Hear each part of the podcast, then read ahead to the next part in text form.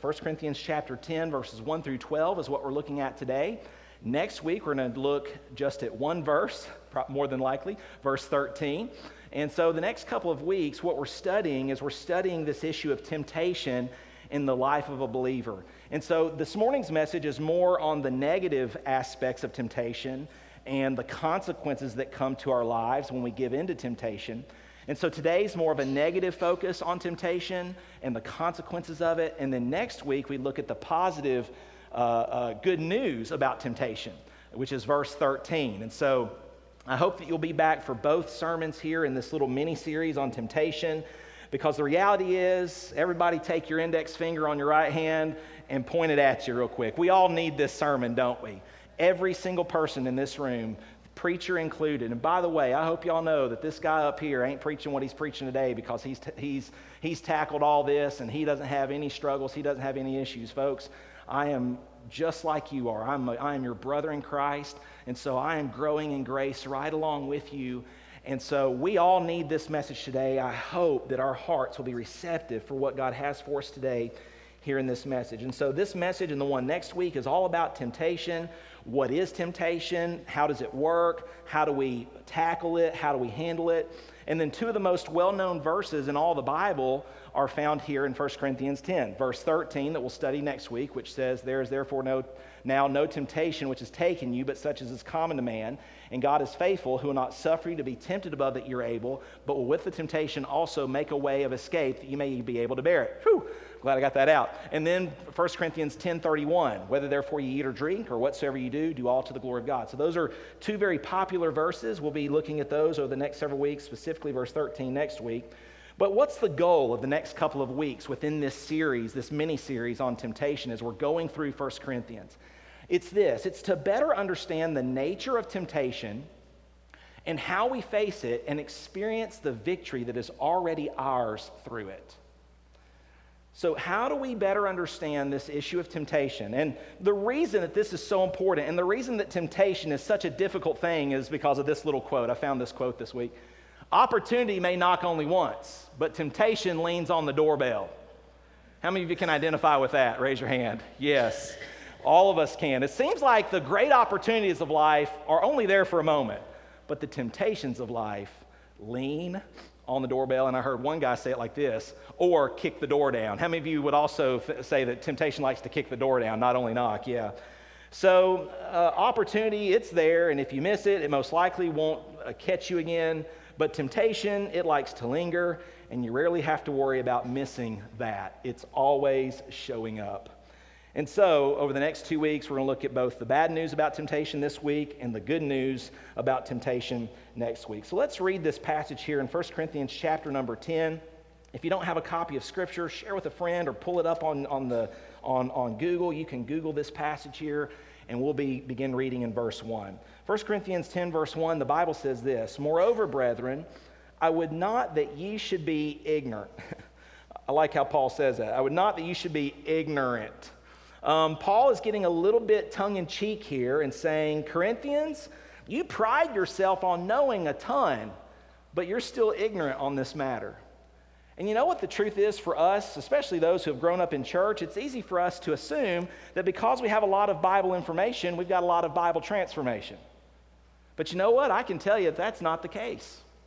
I know a lot about the Bible, but I'm still being transformed by God's grace on a daily basis. And, and for some, uh, the, the big danger is to, is to not allow that knowledge to do what? To puff up. Knowledge puffs up, but charity edifies. And so Paul kind of starts tongue in cheek here by saying, Now, brethren, I would not have you be ignorant.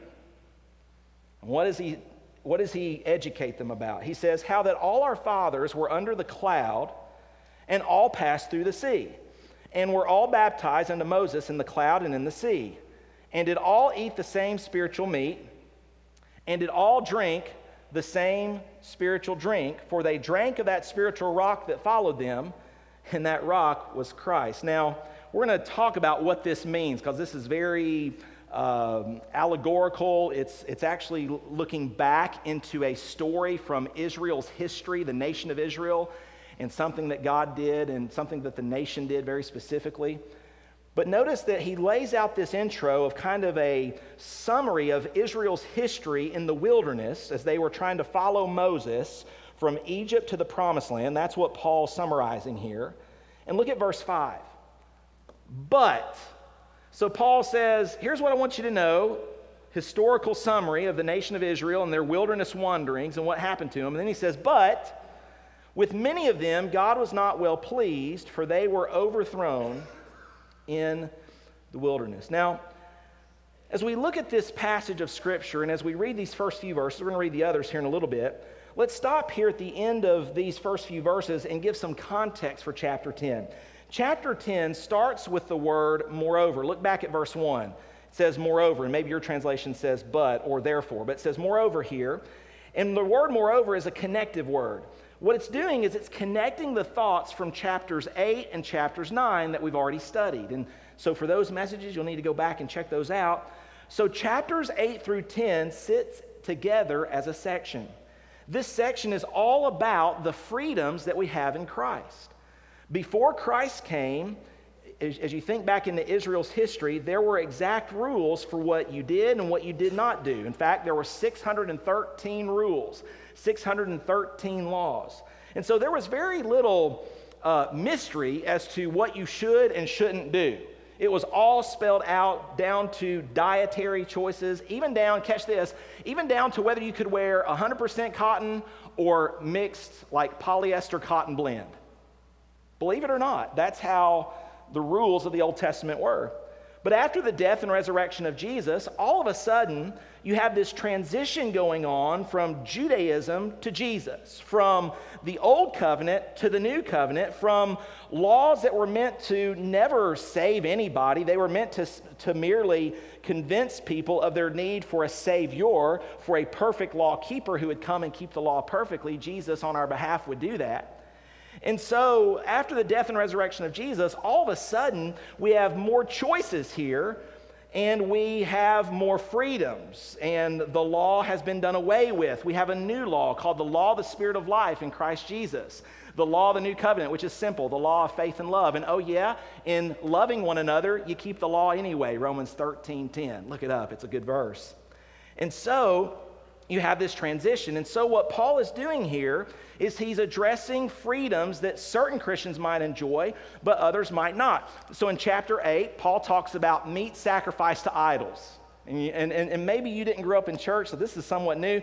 But basically, the Jews and Gentiles were arguing over whether you should eat meat that had been offered to an idol, but they didn't burn it, they didn't sacrifice it. And so, you know, like a good T bone steak was on sale for half price because it had been through this ritual or had been through this uh, temple ceremony to a pagan god. And there were some Christians that said, that idol's not real. Meat's meat, and it's a good deal. It's on sale. I'm going to buy that steak and eat it.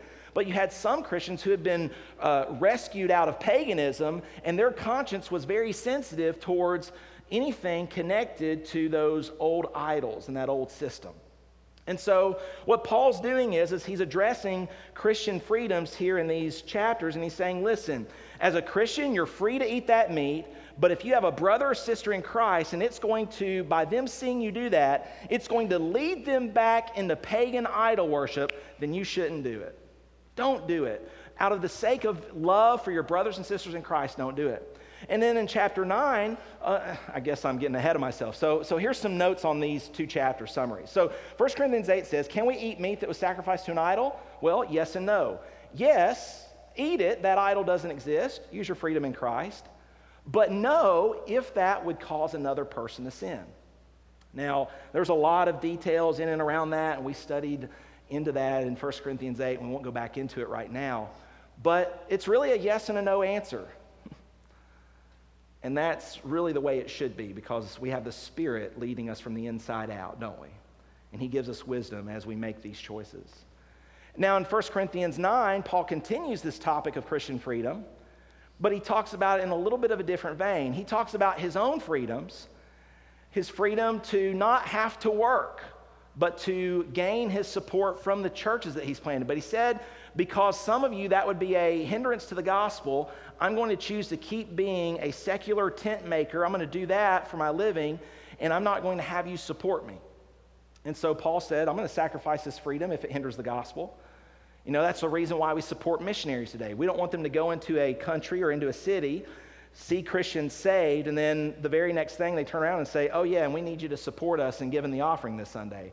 Because, see, can't you imagine that if a new Christian gets saved, um, and then you start telling them about how they should give, they're going to equate, oh, maybe you just got me saved because you want my money. Do, do, you see how the struggle could be there? For instance, with Candace this week, as we were just lavishing love, and I love how you said it, we swarmed you with love, didn't we? Amen. It was, it was great. And I said several times to Candace, and she'll, she will back this up. I said, Candace, we are not doing this with any kind of pressure for you to have to come to our church. That is not the goal here. We are not sharing Jesus and his love with you because we want you to uh, feel obligated to pay us back. No, these are gifts lavished on you because of God and his grace. There's no payoff you got to deal with. Amen? And so that is the truth. That is the truth. And so for Paul, he, he didn't want to get people saved and then right around turn around and say, oh, and by the way, you need to give it an offering. You need to become a part of my, my church. And so Paul wanted to take that struggle away. And so, for the purpose of freedoms, it was all about the gospel. It was all about the gospel. So, withhold your freedoms if it advances the gospel, use your freedoms if it advances the gospel. The whole key is the gospel. And so, in the second half of chapter 10, Paul's going to circle back around to the meat sacrificed to idols he was talking about in chapter 8.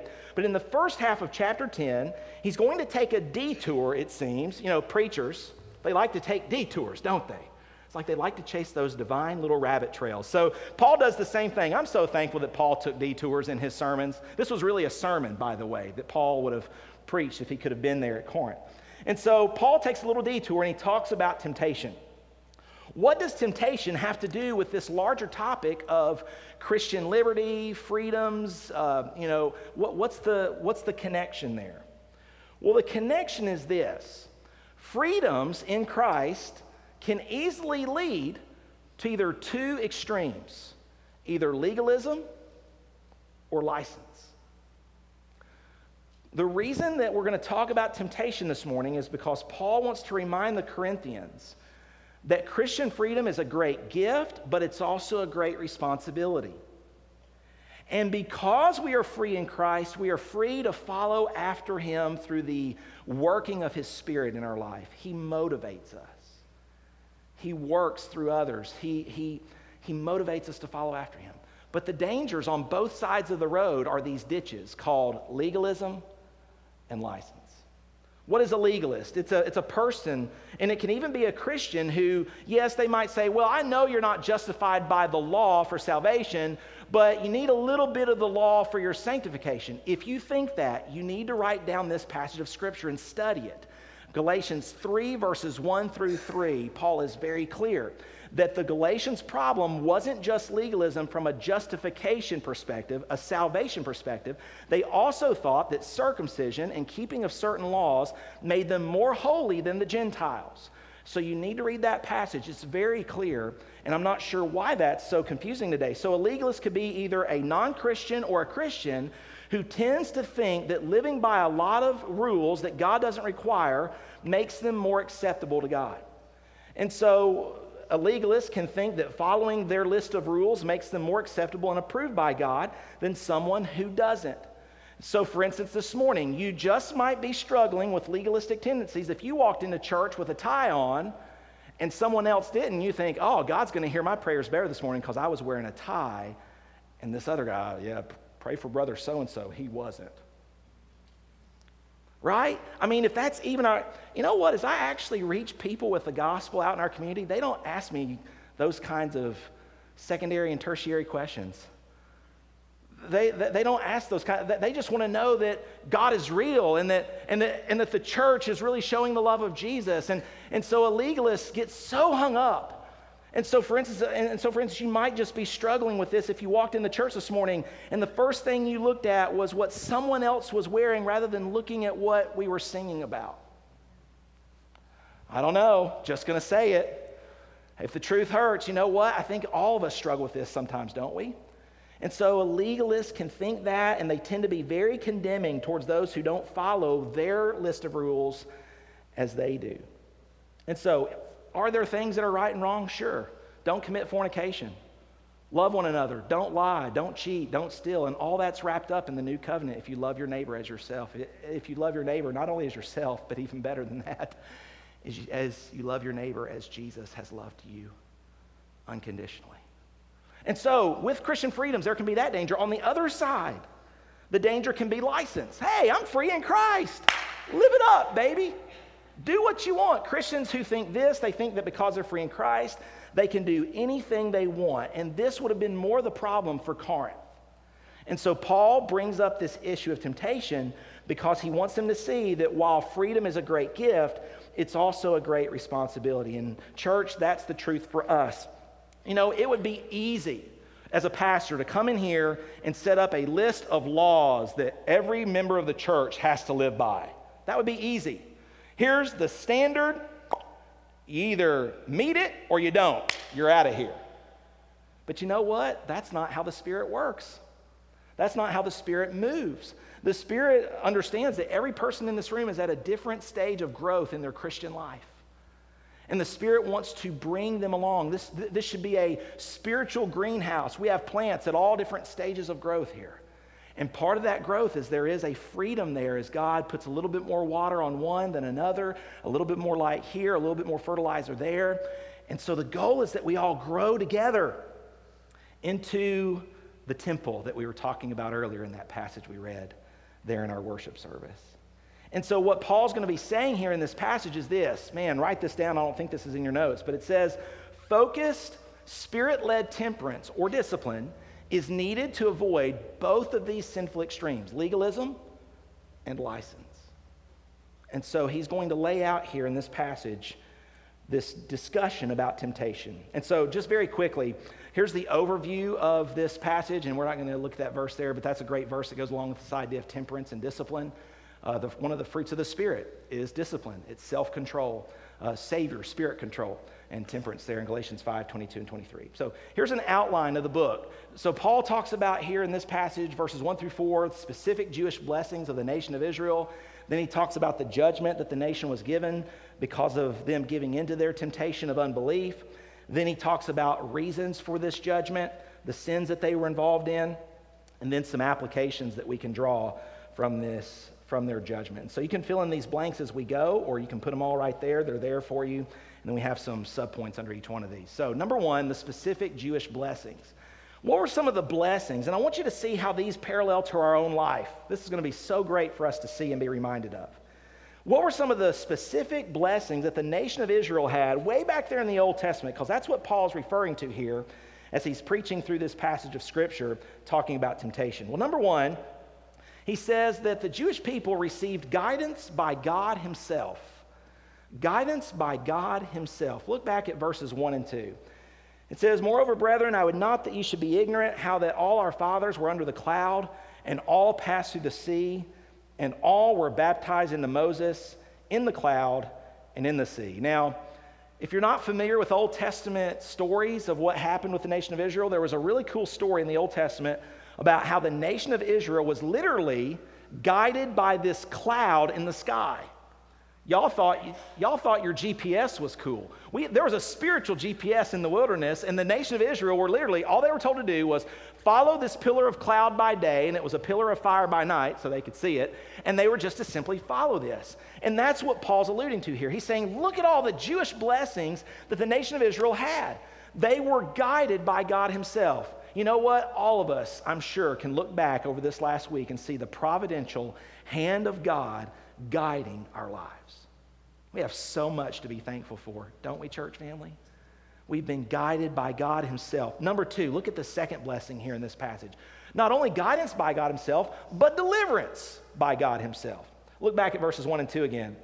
It says, How that all our fathers were under the cloud, so this cloud was guiding them in the wilderness. Here's the second blessing, and all passed through the sea and were baptized unto Moses. Now, again, this sounds like weird wording. How were they baptized into Moses? All it means is, is that Moses was their leader.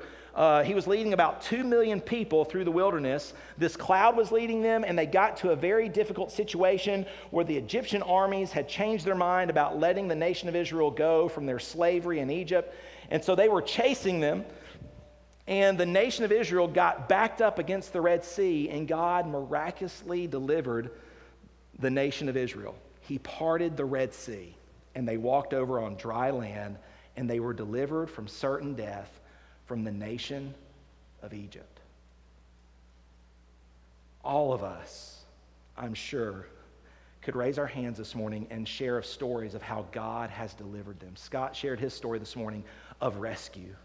Candace shared her story this morning of rescue. All of us, I'm sure, if we went, uh, if we went around this room, we would hear stories of how God delivered them. What a blessing! The nation of Israel had that. What's the third blessing they had? We see here that not only did they have guidance and deliverance, but they had, I love this word, everybody say it, sustenance. One, two, three, sustenance. That just sounds like one of those cool old English words. You know what that means? That means God fed them. Amen? Literally, God fed the nation of Israel for 40 years in the wilderness. I mean, think about it. How would you feed?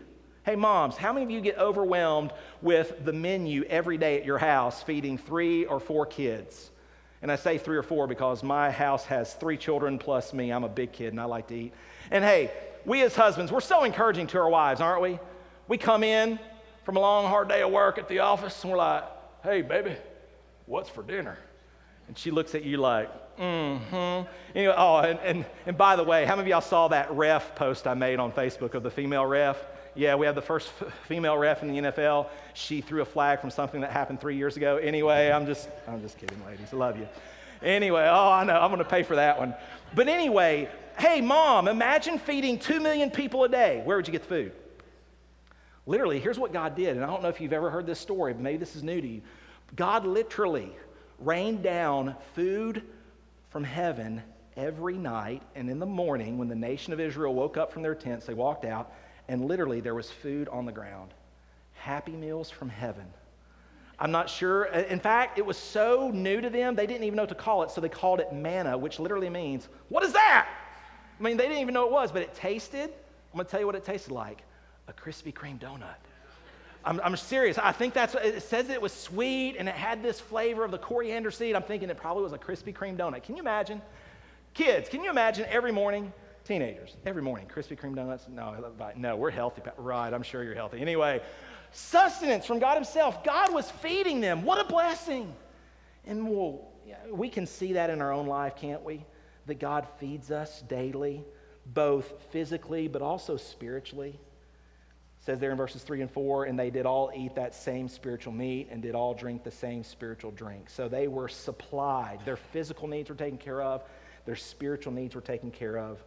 Look at all these blessings. Then finally the final blessing they had in the wilderness was god was with them himself the very presence of god himself. I can't imagine as we think about our own life how would we get through some of those wilderness experiences if we didn't have the very presence of God Himself with us? Have you ever felt all alone? Have you ever felt all abandoned? You know what? In those moments when you feel alone, we take great confidence in the fact that God will never leave us nor forsake us. He's right there with us. And look at who, specifically, who was in the wilderness with them. Look back at verse 4. And they did all drink that same spiritual drink, and they drank of that spiritual rock that followed them.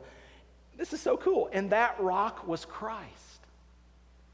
So Paul is giving further information here on the story because that wasn't in the Old Testament. They, they did not know that detail, but literally Christ was with them in the wilderness as they were making their way from slavery to freedom in the promised land. Now, catch the picture there the nation of Israel had been delivered from slavery and they were making their way to freedom in the promised land, which signified victorious Christian living in their life. Now, we see all those blessings, but then we see that word in verse 5. And this is one of the bad buts in the Bible, a bad turn. But with many of them, God was not well pleased. What happened? Look at all those blessings that they had. Look at everything that God had done for them. What happened? It says that they were overthrown in the wilderness. Well, again, for sake of time, I'm not going to give you the whole history of the nation of Israel, but just suffice it to say that the nation of Israel had been led up to this point through the divine providence and the miraculous working of God. And so they had been delivered from slavery in Egypt. They had been in slavery in Egypt for 400 years.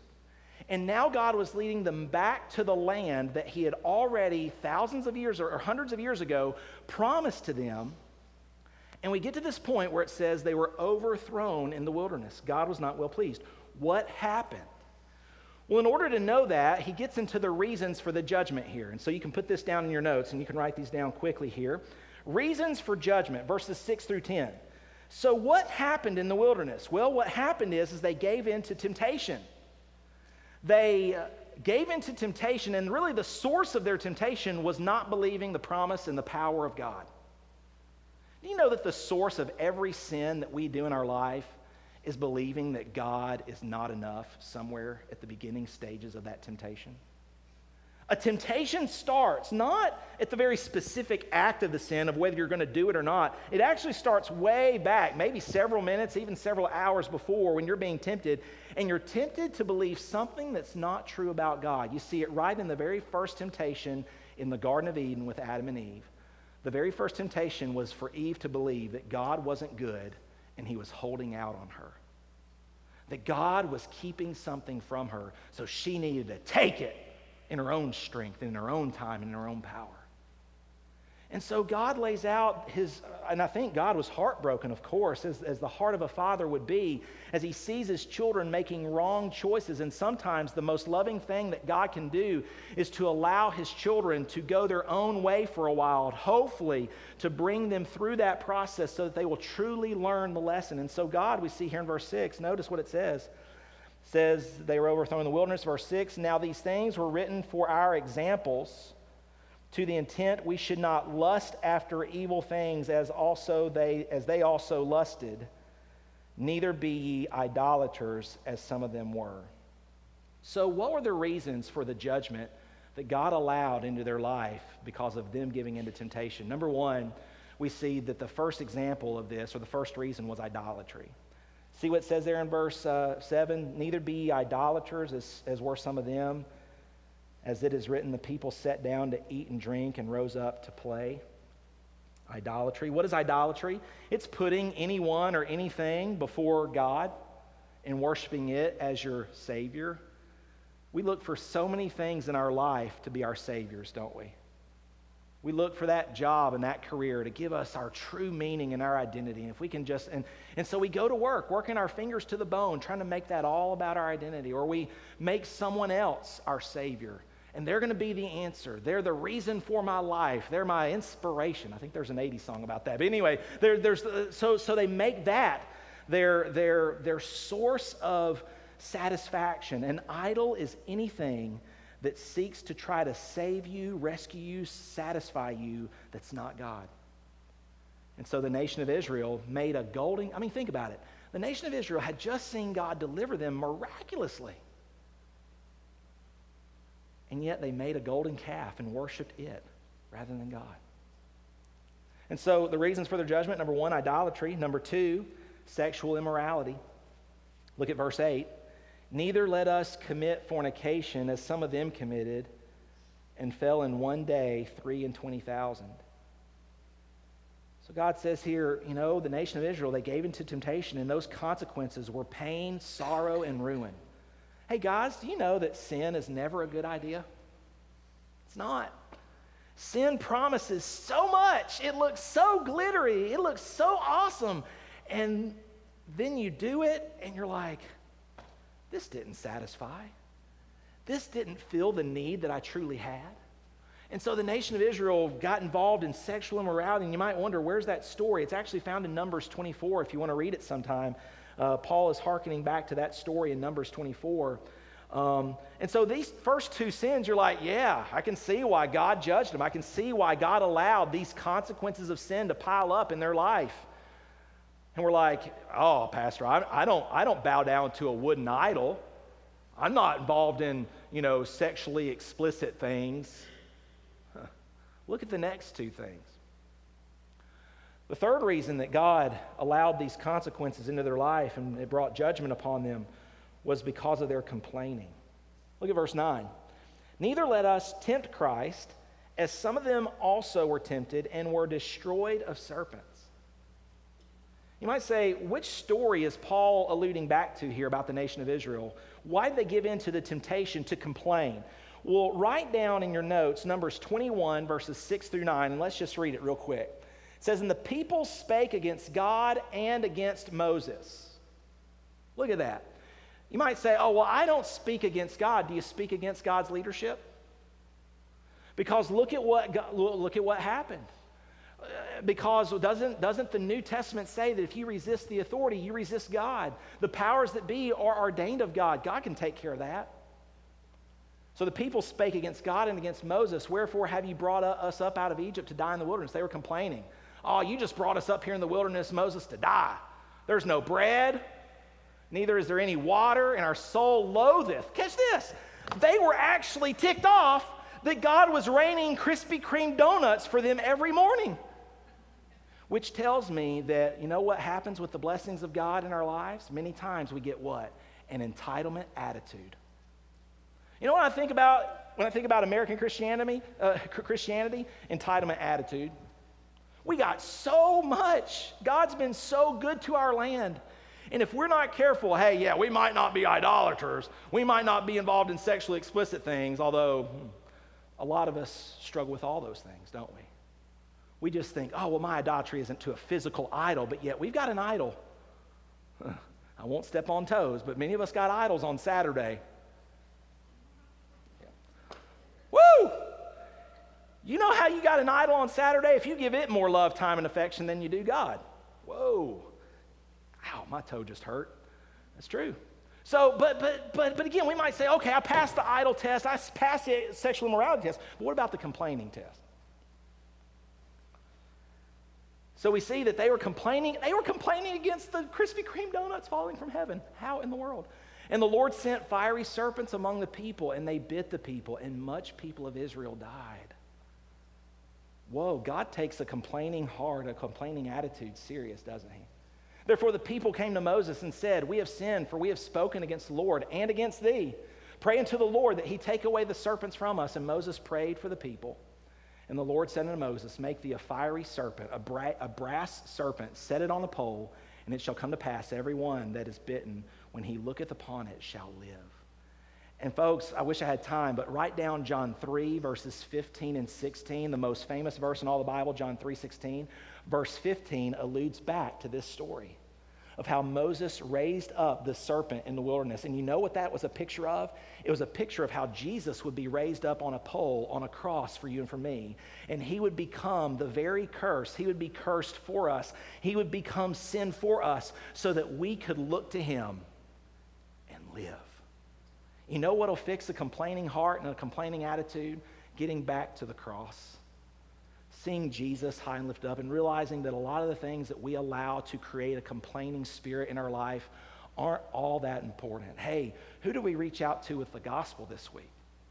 How do we make a difference in someone's life this week? As we were talking about last week, that is what is vital. And then allow the Spirit of God to, to, to, to take on that transformation process in others' lives. Complaining and then finally, grumbling.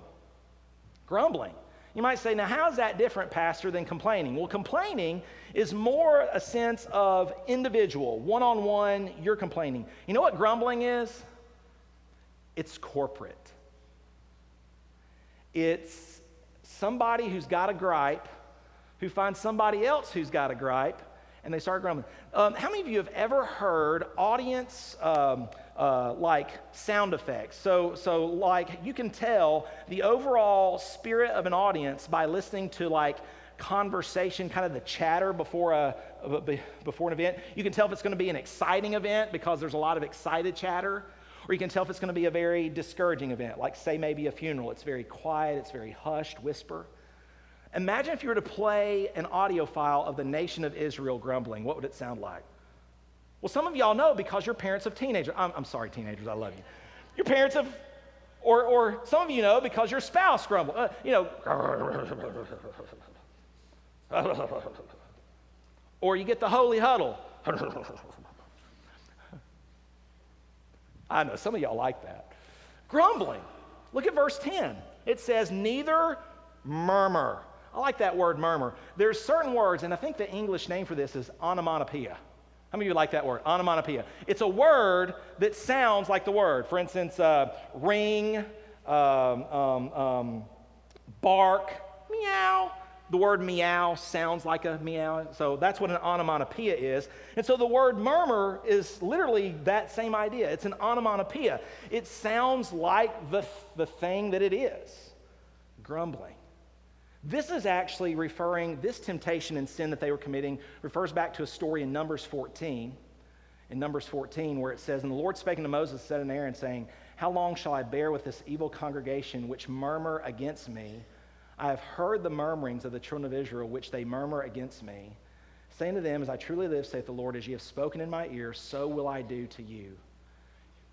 Now, this is strong language. I'm so thankful that God was in the midst of revealing who he was, and this wasn't the end of the story. And ultimately, we see that Jesus took our judgment for us on the cross. But the principle remains that giving into temptation does cause consequences in our life. It's never a good choice. And notice it says, Your carcasses shall fall in this wilderness. You know what happened to the nation of Israel after their idolatry, after their sexual immorality, after their complaining, and after their murmuring? You know what finally happened? Because they didn't want what God had provided for them in the land of promise, because they were fearful, because they were unbelieving, God allowed them to have what they wanted, and they died in the wilderness. They died. For 38 years, they wandered until that generation died off. What's the principle here? What's the application? We invite our own ruin when we choose to give in to temptation's snare. Consequences are hard for the person who refuses to trust God and believe that He is enough. Do we understand that this morning? I hope we do. I hope we see what God is telling us here, why, he is, why He's taking this detour to talk about temptation, because giving into temptation is never a good idea. It invites ruin into our life, it invites consequences that are hard. And what's so amazing to me is how we give into temptation and then we blame God when we get what we sowed. Isn't that, isn't that the truth? I mean, isn't it true that sometimes, I mean, and honestly, there's been times in my life where I've just literally had to say, all right, God, I'm not going to blame you for this. Now, I know there's a lot of things that, and we, we live in, there's a, that's a whole different message. We live in a warfare world where Satan, the enemy, is trying to attack us to get us to believe things that aren't true about God. And sometimes he causes things, he's the destroyer of life. God is the author and giver of life and the sustainer of life. But look at the consequences. Was it worth it? It wasn't worth it for the nation of Israel, and it's not worth it for us. It's never a good choice to give into temptation's snare because it will invite our own ruin if we give into it. And so we see in verse 11 of this passage, it says, Now all these things, so Paul kind of wraps up again this little story of talking about the nation of Israel and their wandering in the wilderness and how they gave into temptation. And he says, These were for us in samples and they are written for our warning or our admonition, upon whom the ends of the world are come. So, what are the applications from their judgment? Eh, okay, we've seen all this today. We've seen the blessings that they had. We've seen why the judgment came, why they, why they wandered in the wilderness. It was ultimately because of their unbelief, not believing that God was enough, and not believing in his promises and power. So, we come to this application. Number one, Read the Bible for transformation, not just information. Notice Paul says here, these things were written for our learning. Verse 11, written for our admonition. Many times, if we're not careful, we come to church and we hear the message that says, you got to read your Bible more. And that's a good habit. But the danger is, is we only read our Bible for information and not transformation. Do you know who, who, who knew the Bible the best in the first century, in the time of Jesus? The Pharisees. They knew their Bible backwards and forwards. They could quote, many of the Pharisees could quote the entire first five books of the Old Testament from memory. Question Did they have information or did they have transformation? They only had information because they missed the very author of Scripture standing in front of them and they killed him. You know, it's possible for us if we've grown up in church, if you're a church person and you've grown up with the great blessings of God around you, the danger is, is we know a lot about God, but we're not being transformed by God. So that's the first application. The second application is simply this know that you are not above temptation. Look at verse 12. Wherefore, let him that thinketh he standeth take heed lest he fall. None of us in this room are above temptation. Now, this all sounds negative, and this is the bad news. The bad news is look, you can have all these blessings around you. You can have guidance from God, deliverance from God, sustenance from God, the very presence of God, and you can still choose to go your own way and get involved in all these things, and that's going to bring a whole list of consequences. And guys, let's not be tempted by Satan that when we get into those situations, we give in to temptation, and then the consequences come that we start blaming God because the law of sowing and reaping is there. But what are some applications? What are some wrap up thoughts here in this passage? Well, number one, the first thing is amazing spiritual experiences don't automatically result in obedient choices. Look at the nation of Israel. They had amazing spiritual experiences here. They saw God do many miraculous things. But just because they saw all that, just because they were a part of all those things, didn't automatically mean that they followed God by faith which tells me that evidence is, is more evidence isn't going to help your faith. You either believe God or you don't. The nation of Israel had a lot of evidence and reason to believe God. I mean, can you imagine if God parted an entire sea so that you could walk over on dry land? Why would you doubt God when you got to the door of the promised land and there were giants in the promised land and enemies that you're going to have to fight? God's got that. So I think sometimes in our spiritual world today and in church world, we're looking for the next amazing spiritual experience. But just keep in mind that that doesn't equate to an obedient choice. Number two, while obedience might bring about the realization of God's blessings, it is ultimately always a gift of His limitless grace. Listen, if you obey, you're going to realize the blessings of God that are already there a lot better than a person who's not because they're inviting consequence into their life because of sinful choices. But even those blessings, they're not there because you earned them. They're there because God is showering them upon you because of His grace. You see, God rains on the just and the unjust. He sends His blessing of rain on both the just and the unjust. God is constantly drawing people to Himself. You might be here today and God is drawing you to Himself. Have you ever trusted Christ? Have you ever seen the finished work of Jesus for you on that cross?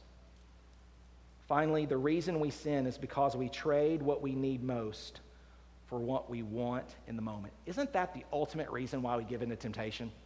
And let's just be honest. The reason we give in to temptation is because in that moment, we want it. I want it. And why do we say we want it? Because we believe we need it. Because we believe it satisfies us more than who? More than God, more than Jesus. If all you have is Jesus and nothing else, then you have everything you will ever need. I want to finish with a passage of scripture here because it's important. As you read this passage, as you read how God dealt with an Old Testament story with the nation of Israel, and as you read it here in 1 Corinthians, it's important that we show you that the heart of God wasn't to sadistically or maniacally kill the nation of Israel. That wasn't God's heart. His heart was always for them to turn. One of the greatest passages in the Old Testament that gives us a glimpse of what Jesus would fulfill for us in the New is this The Lord is merciful and gracious, slow to anger, and plenteous in mercy. He will not always chide, neither will he keep his anger forever. He hath not dealt with us after our sins, nor rewarded us according to our iniquities. For as the heaven is high above the earth, so great is his mercy toward them that fear him. As far as the east is from the west, so far has he removed our transgressions from us. I'm going to ask our instrumentalists to come and get ready and lead us in a time of worship with that final song that we sang this morning, The Holy Heart Was Broken. And we're going to stand here in just a moment and have a time of worship. But before we do that, I want you to read this verse with me out loud. Everyone out loud together. Ready? One, two, three. As far as the east is from the west, so far hath he removed our transgressions from us. Have you trusted in the finished work of Jesus for your salvation on the cross?